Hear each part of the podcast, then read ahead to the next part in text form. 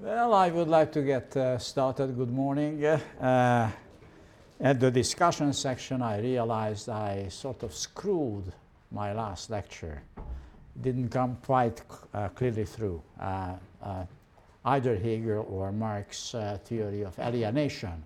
So I would like to come back to the theory of alienation and how Marx gets to um, the um, um, uh, Paris manuscripts uh, before we get into historical materialism. And uh, let me just uh, uh, make uh, two introductory comments about this.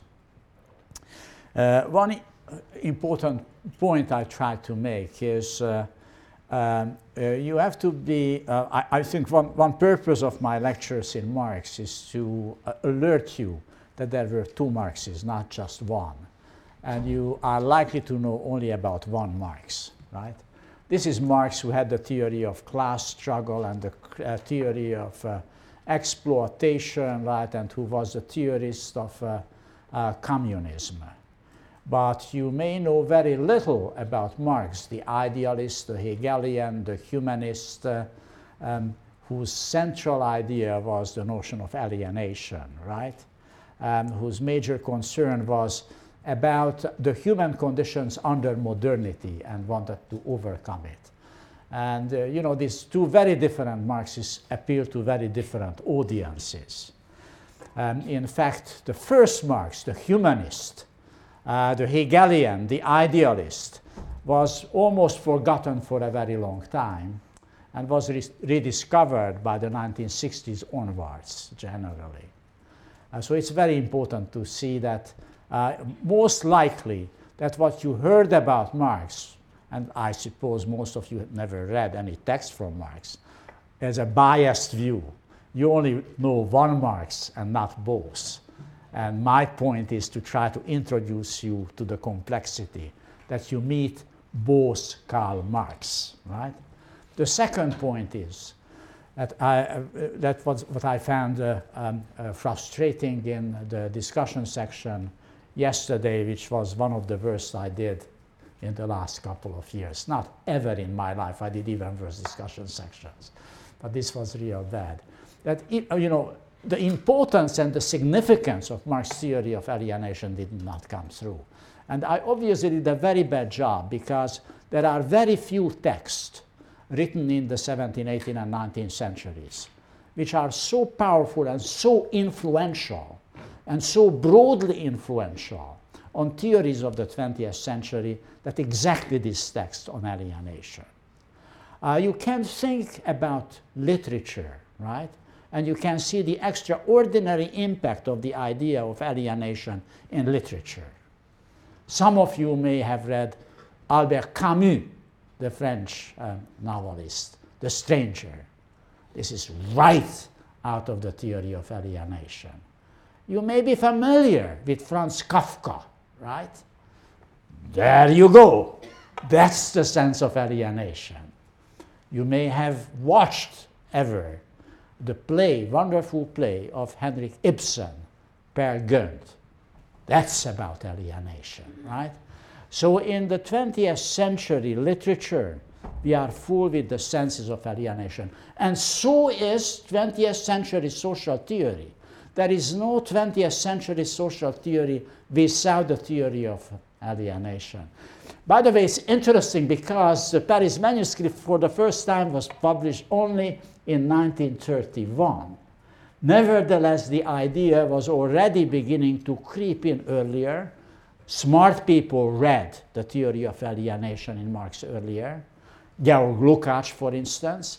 And then the Frankfurt School. There is no Adorno, there is no Horkheimer, there is no Marcuse without the theory of alienation.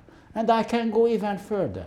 There is no cultural theory without the theory of alienation. There is no Bauman, there is no Kolakowski without the theory of alienation. This is a very important idea. So I have to come back to this and to try to show you how he arrives at this point and why he abandons it, why the second Marx is emerging, And then we get starting with the second Marx. The first step towards the second Marx is the thesis on Feuerbach, what I want to talk about uh, today, and I try to economize with my time, right? Um, uh, right, I have to learn from Adam Smith, right, to be more utilitarian and to make sure, right, that means and ends do match with each other.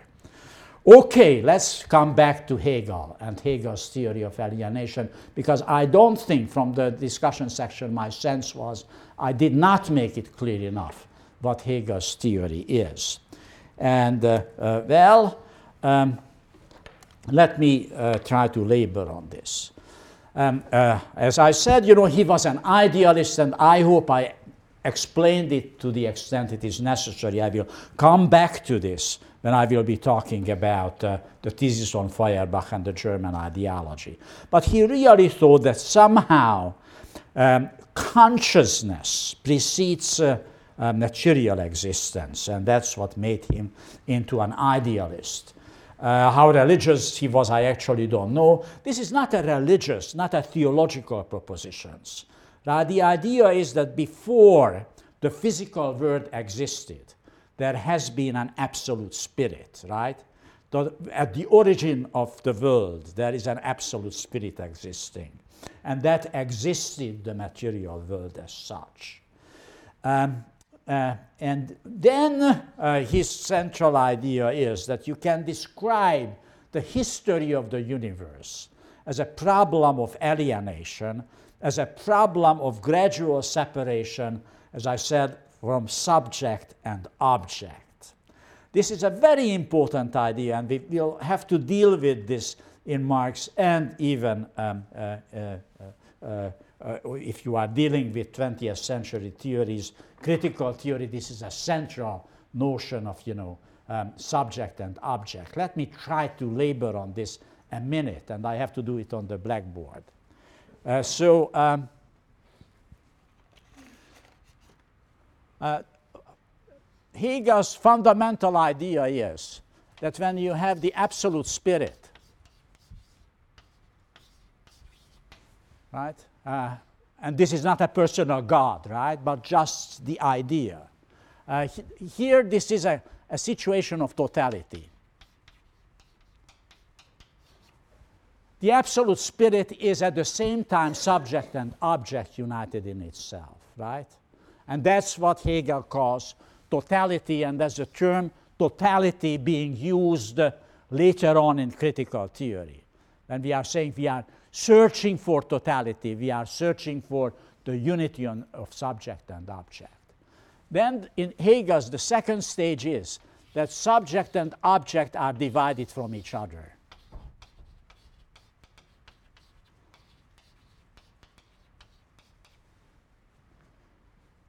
Uh, there is the material world without consciousness, and consciousness becomes absolute consciousness because it kind of projected the material world out of itself, right? And this is the, this is the situation of alienation.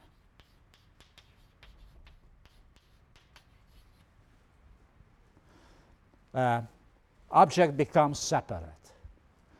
Then, as human beings emerge, subject and object beginning to merge, right? Consciousness emerges, right? Uh, consciousness, right? These are subject. This is you. And object are the conditions of your life, right? Another person you are interacting with is a sub object of your interaction, or the conditions of your life, right? The objective conditions. This room, uh, a Yale University, the construction which is going out there, right? These are objective conditions, right? And you are the subject who are reflecting on it. But because you are gaining some uh, consciousness, right, you are beginning to uh, conquer the objective conditions of your life. And what he's suggesting, right, that alienation will overcome when your subject will be able to control the objective conditions of your life, right? When your, where your consciousness is adequate to your existence, right? When you are the master of your life, you are a master of your conditions. It is not the conditions which rule you, but you are the master of the conditions, right? That is the key idea uh, in, in Hegel. And Marx is very much following uh, this idea. I mean, he, of course, eliminates the whole idea of absolute spirit, right? He doesn't want to uh, deal with the idea of absolute spirit. For him, this is too speculative. He's also bothered by the idea that you can overcome the problem of alienation simply by thought. Right? Marx's project is to bring this whole idea of alienation down to earth, to everyday experience, to your experience, and your experience of, I would use the term modernity. Until 1944, Marx does not have a concept of capitalism or capitalist mode of production, right? Uh, he even just vaguely thinks about private ownership. He's really tried to conceptualize modernity, modern industrial urban life, as distinct from earlier, right, communal life, the life what we had in more intimate communities, peasants of the villages or whatever, right? He tries to conceptualize this. And he sees this as a progress, modernity as a progress. But we have to have a, pay a heavy price for it. And the price what we pay for this modernity is the separation of subject and object, right? The peasant in a village was not separated from the objective conditions of its existence. It was united with the objective conditions. It was bound to the earth, right? Even the slaves were not separated from the objective conditions of their existence. They were treated as objects, right? There was no subject separated from the object. So the unique, as this is Marx, right? This is not Hegel anymore. Right? The unique feature of alienation that you have this separation from subject and object in modern conditions, right? And I think this is why Marx's theory of alienation survived Marx's theory of exploitation. That the young Marx survived the old Marx.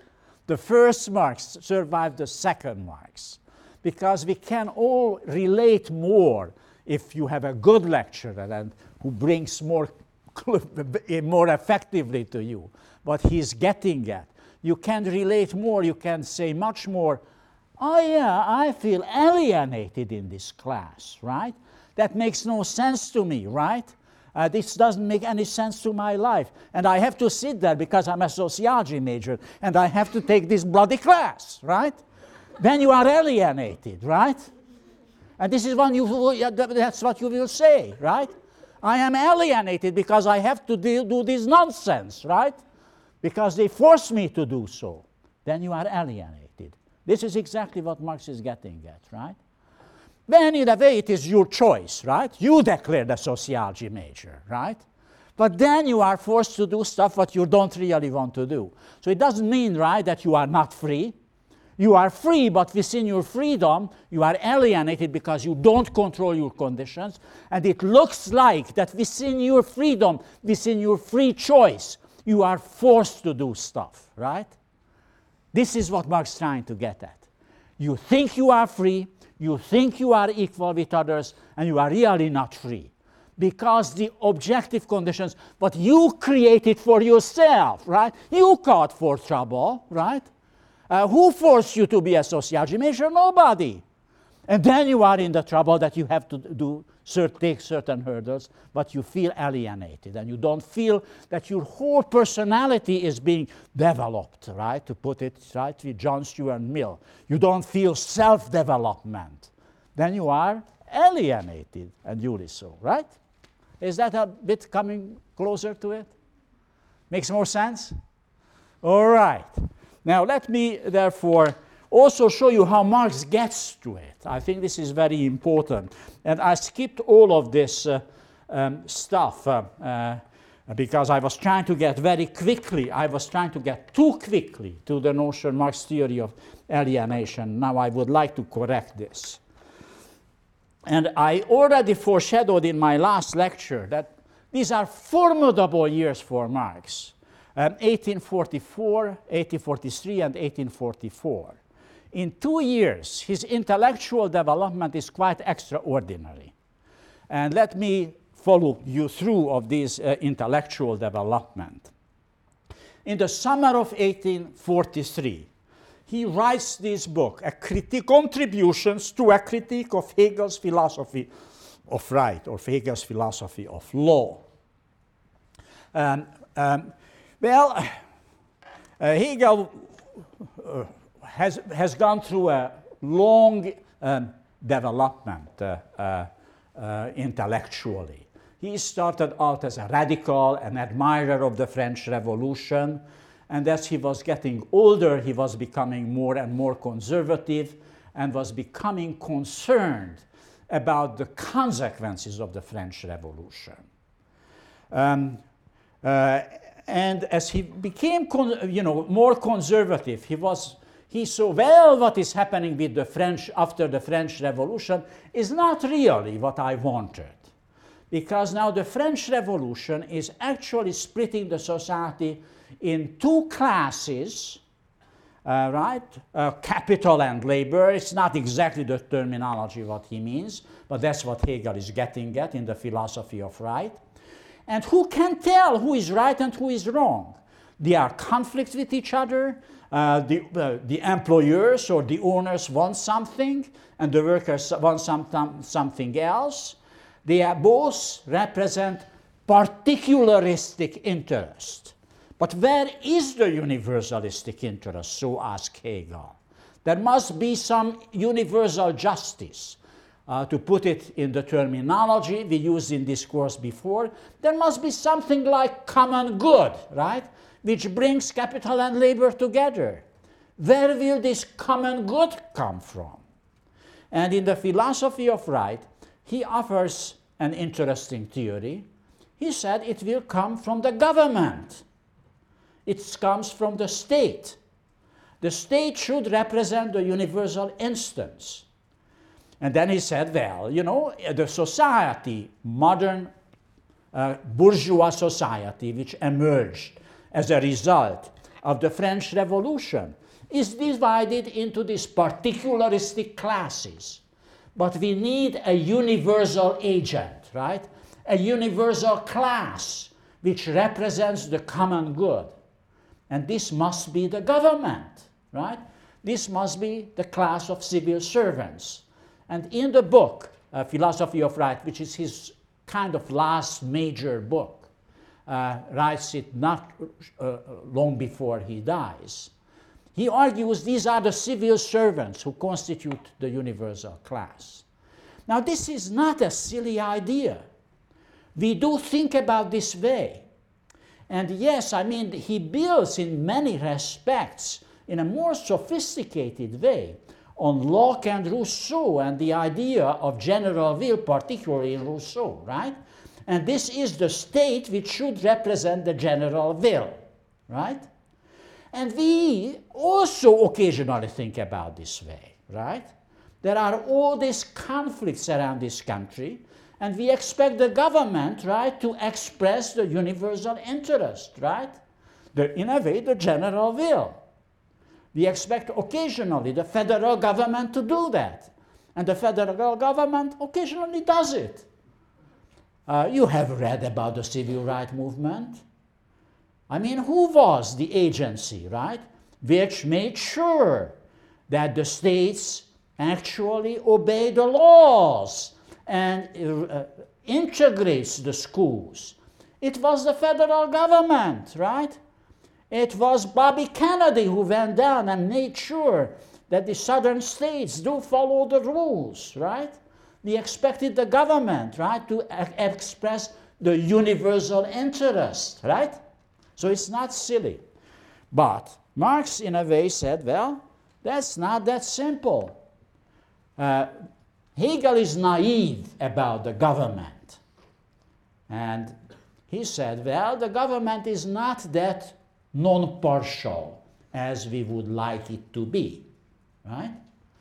If you are rich, you have more influence on what the government does than, than you are poor. Right? there are lobbyists in Washington, D.C., right? And you probably have very little uh, leverage on these um, uh, lobbyists. Big business has a lot of leverage on these lobbyists, right? And they, of course, have a great deal of pressure on what the legislature will do. Just follow what is happening uh, with the healthcare legislation. Uh, well, you can call your congressman and you can send emails, you know, and can send letters and ask them to do something.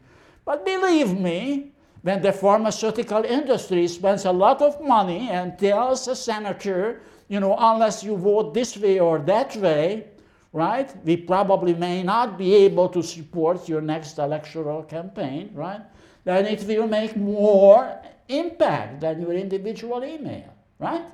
Not that you should not send individual emails, send it, right? Be involved. But be aware, right, that the government is sent to be more responsible for big business. So he said, how can it be universal class? That's really the point what he's making in the philosophy of right, right? The state is not universal. It pretends to be universal. It has to pretend to be universal in order to be legitimate, but really it is not universal. And the civil servants are, of course, not a universal class. Occasionally they are quite corrupt, right? Not in the United States, of course, but in some countries I can think of. Civil servants are corrupt, right? you know, and then they are offered, you know, a free seat, you know, on a private jet, they accept it, and then they accepted it, they do something for the owner of that private jet, right? Uh, so there are some civil servants who are not all that innocent, right? And they can be influenced. So it is not all that universal class. They are not all civil servants are angels, right? Some of them are, some of them are not. Uh, in fact, he concludes the uh, unfinished book that really the problem is that we don't have universal suffrage. Writes he in 1843. And he said, let's have universal suffrage, and then if we in free elections universally elect the representatives, the problem will be gone.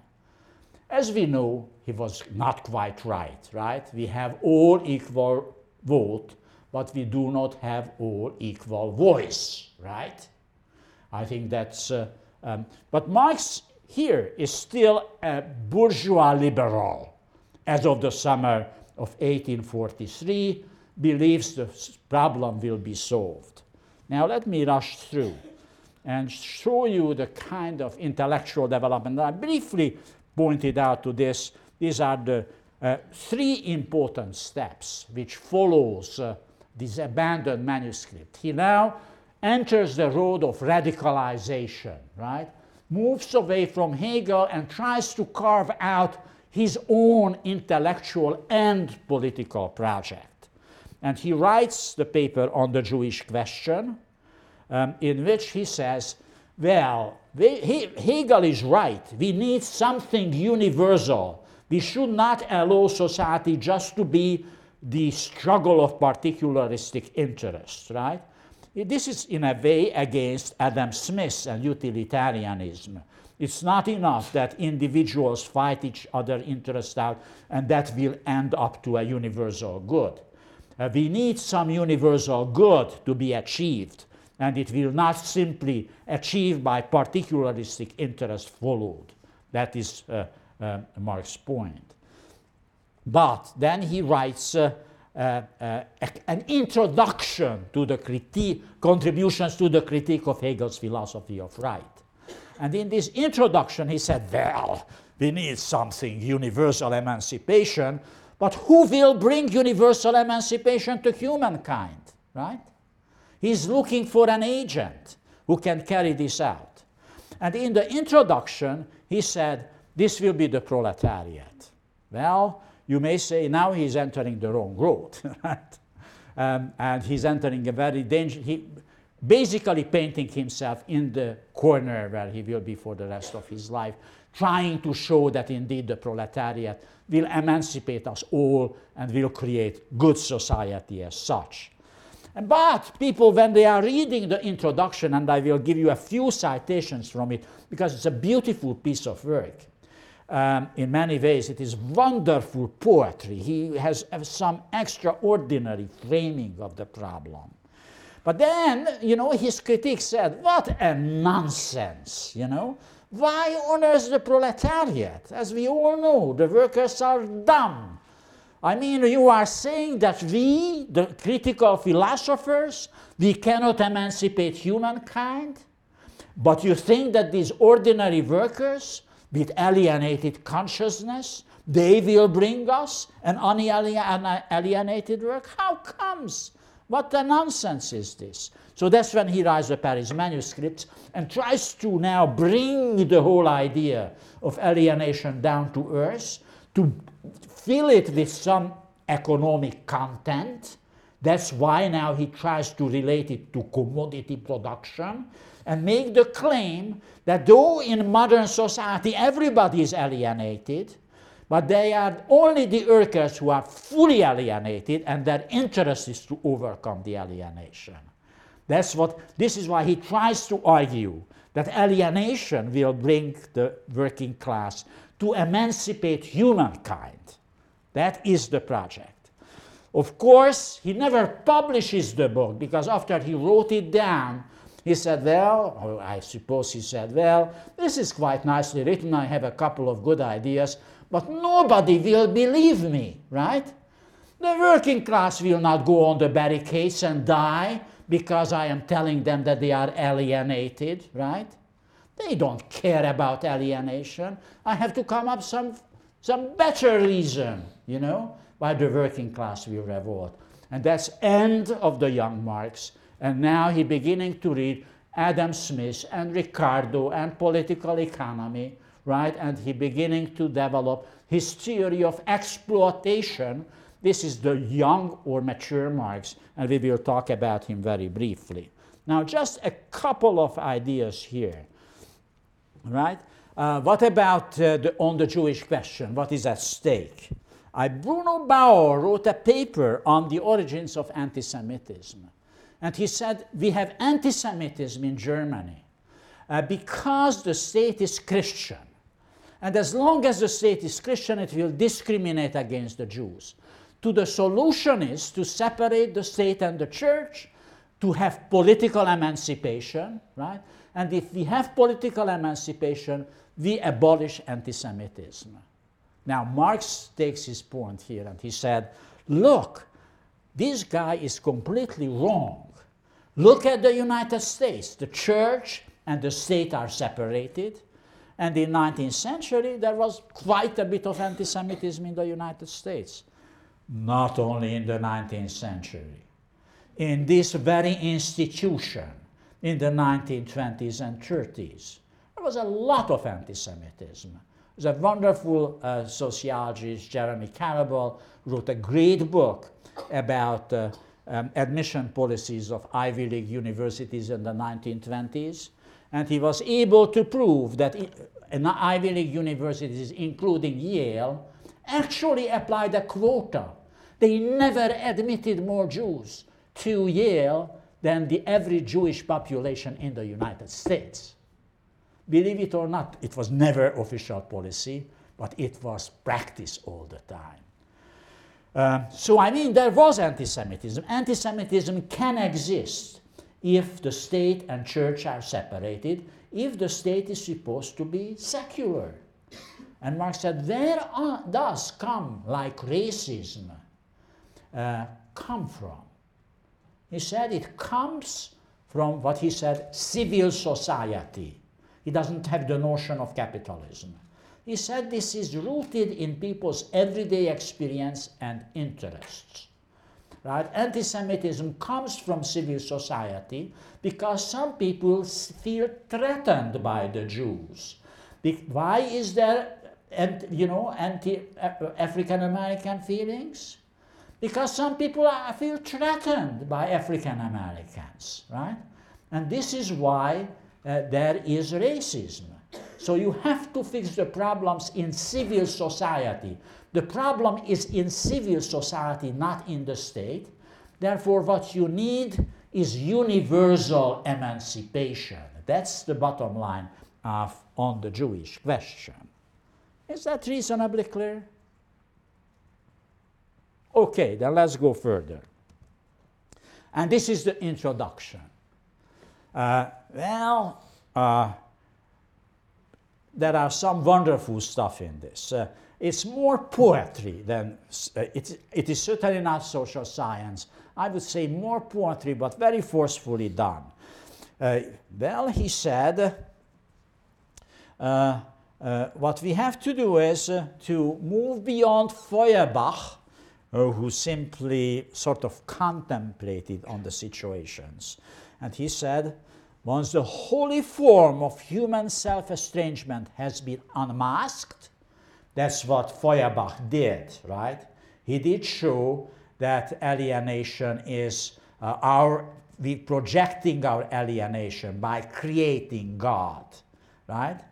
He said, now the task is to unmask self estrangement or alienation in its unholy form, right?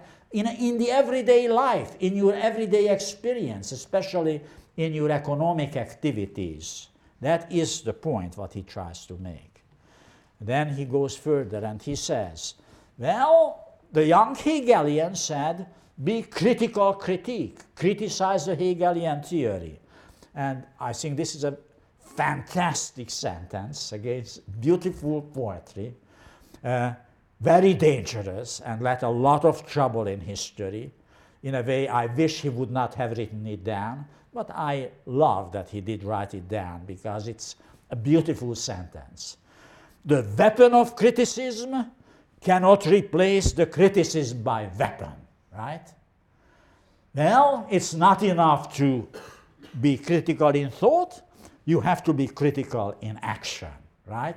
You have to act on it. Just do not just talk, do something about it. That's what it says. But I think this is, you know, one of the strongest sentences I have read in social science literature, right? The weapon of criticism cannot replace the criticism by weapon. Well, this is also a great sentence.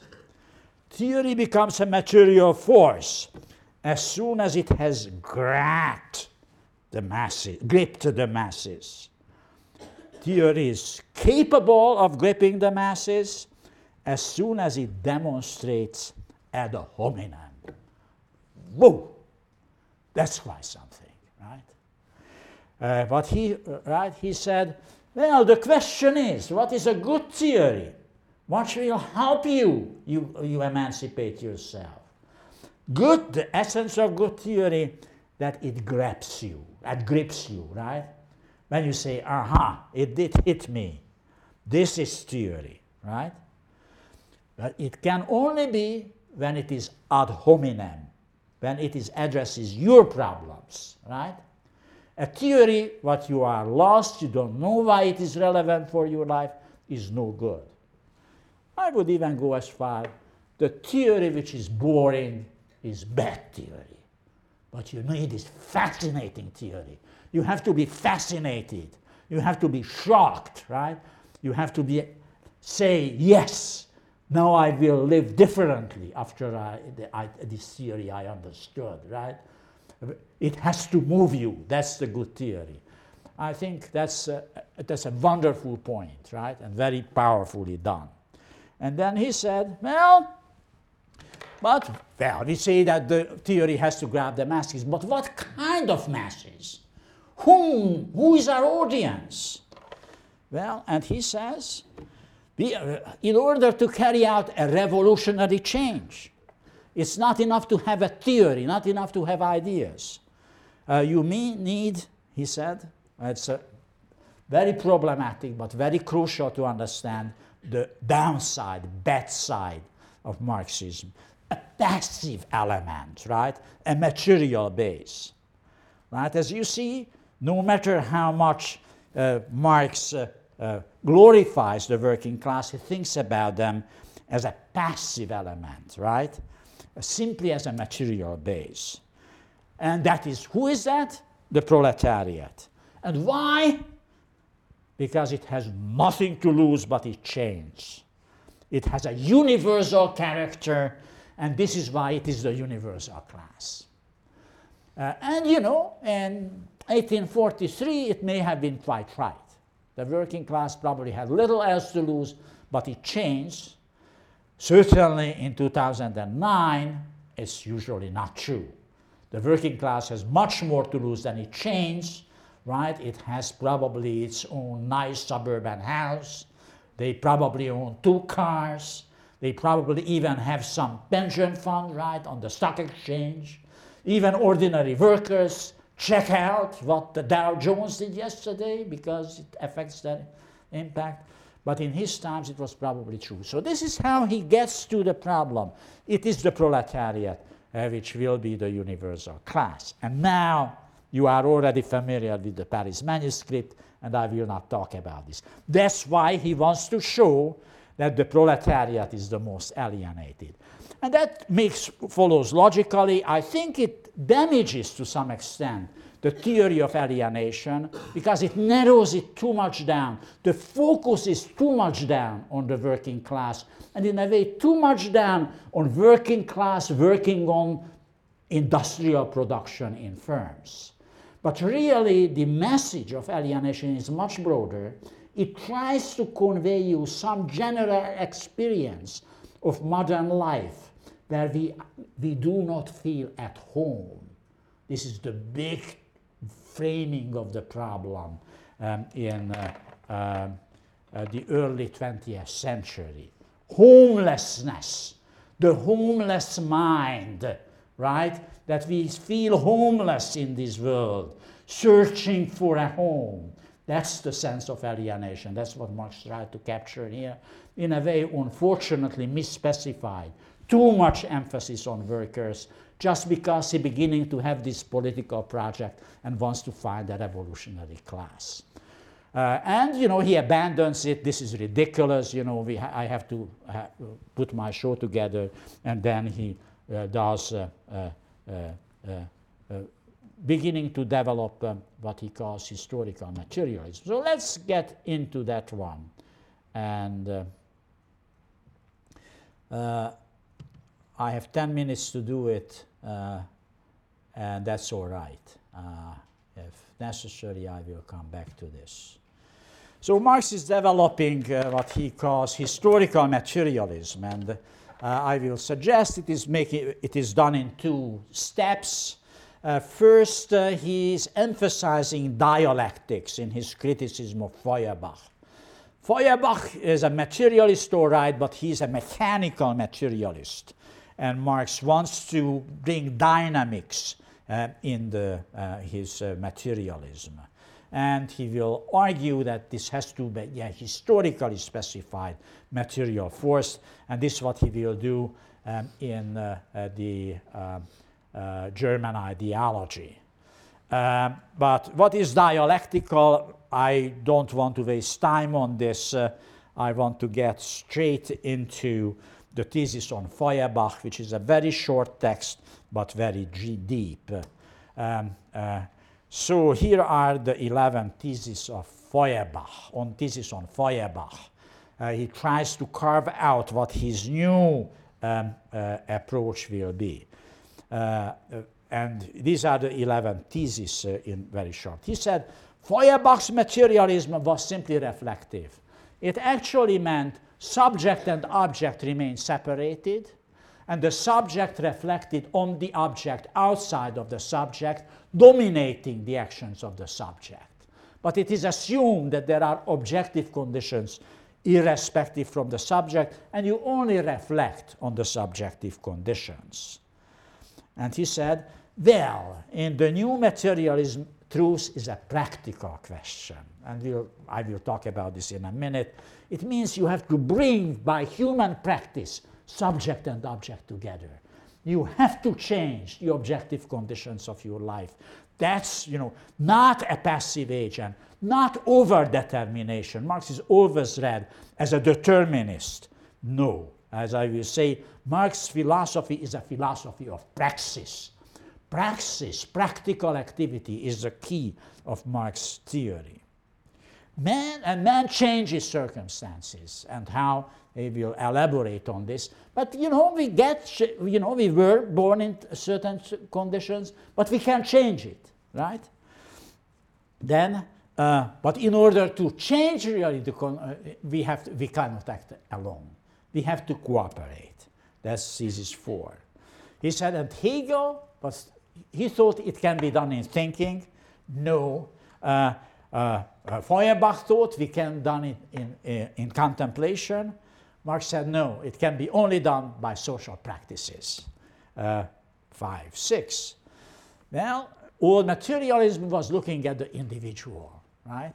Uh, now I will look at the collective, social relations, relational. What I'm suggesting is relational. Well, religion is also a social product. This is a kind of by the way. Social life is practical, follows from what we have said. Um, uh, well, contemplation implies isolated individuals in society. Um, uh, well, we offer uh, a view of socialized humanity, that we all act together and the collective action which brings change. And then the most uh, controversial and most important one. So far, the philosophers and interpreted the world. Now the point is to change it, right? Good theory is not just describes, it gives you a prescription what to do about your life. That's the kind of theory what we want. That's the thesis on Feuerbach. Just 11 sentences, basically, great sentences. Sort of all materialism is uh, uh, reflective, right?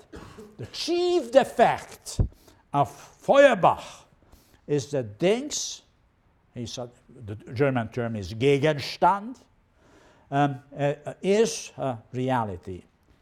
Sensuousness, feeling through our senses, right, is conceived only in the form of the object, that we sense the objects outside of our contemplation. But sensuousness is not perceived as human action, activity.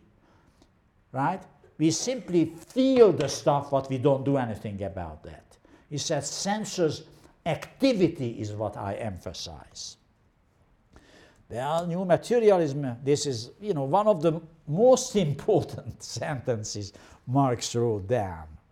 Um, well, the question whether objective truth can be attributed to human thinking is not a question of theory, but it is a practical question.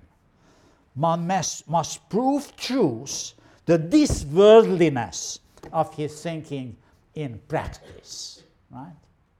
It's not a speculative thing whether a question of truth. Um, the test of the pudding is in the eating, he says elsewhere. Uh, the Italian Marxist philosopher Antonio Gramsci, who died in the prison of Mussolini, uh, called Marxism the philosophy of praxis. That's the essence of Marxism.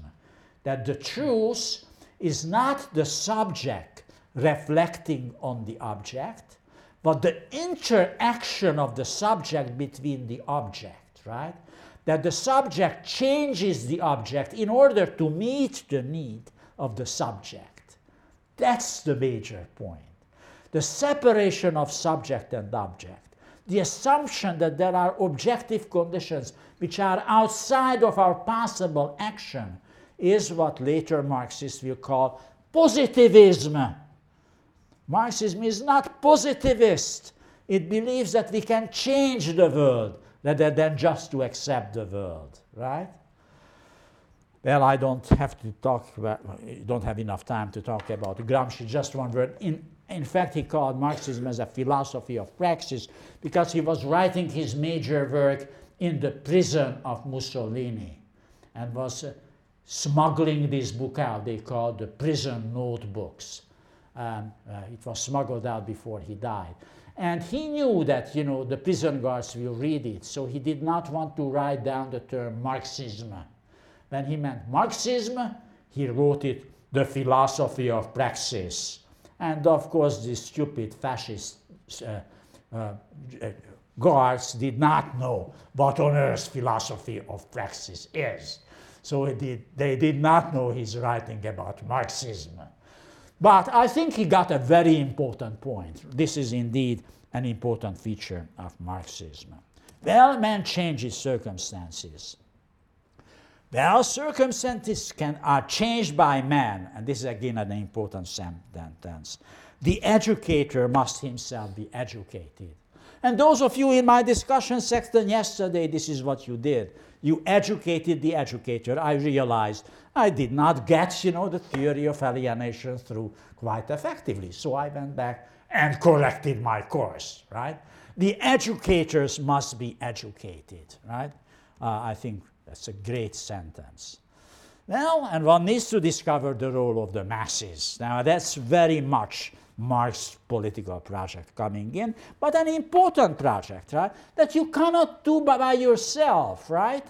If you want to achieve something, you have to cooperate, you know?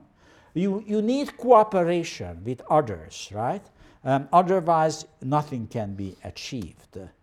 Um, well, uh, Hegel's starting point was abstract thinking.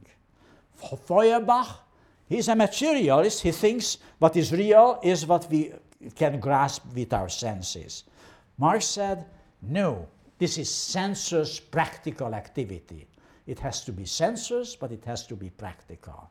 This is something what Jürgen Habermas loved, the German philosopher. He said, This is the real Marx who sees the essence of all sensuous human activity being the core. Later, Marx is a reductionist because he reduces sensuous activity to economic activity. Here in Marx, uh, perceives all sensuous activity, including human interaction between us, including sexual interaction among us, as a sensuous activity, right? As the material reality. There is not so much uh, conflict between Marx and Freud as it appears. Now let me go further. Uh, uh, six, old materialism looks at the individual, right? And this is Marx's big uh, obsession. The problem with modernity is the isolated bourgeois individual. And we have to overcome this isolated individual and we have to engage each other in human interaction. He is a communitarian, right? He is a communist, right? He does not want to have isolated individuals, right? They, he wants a human interaction. Uh, well, I, I skipped this one. Religion is also a social product. Um, uh, social life is practical. This is again quite obvious, and I can probably skip this one. And here again, you know, the isolated individual. That's the problem that you, you do not see that really what we can achieve is always interacting with each other, building on each other. Um, a single individual will not change anything. Uh, well, and therefore we stand for socialized humanity. The standpoint of old materialism is civil society and the isolated bourgeois individual in civil society. And we are talking about a human society, right? Where we are brothers and sisters, right? When we have solidarity, right? Where we act in concert and in solidarity. And now comes uh, uh, uh, the most controversial thesis, uh, uh, what I um, hate and what I love. I love because, again, I think it is wonderfully done. Hate because it's desperately wrong, right? Philosophers have only interpreted the world in various ways. The point is to change it. In some ways, right, this is follows from the earlier ideas, uh, namely praxis. Uh, is a practical question. Uh, philosophy only makes sense if it changes your life. If you just read the philosophy text or the theoretical text uh, for foundations of modern social thought to make sure that we, you will fall asleep, then the text did something wrong, then I did something wrong, right? Uh, if, you, if the texts are right, and if my lectures are right, if you start reading the thesis on Feuerbach, you cannot fall asleep, right? You may have to take a sleeping pill to quiet down and to sleep because the idea disturbed you, because you feel now you have to change the world rather than to accept it. All right, thank you.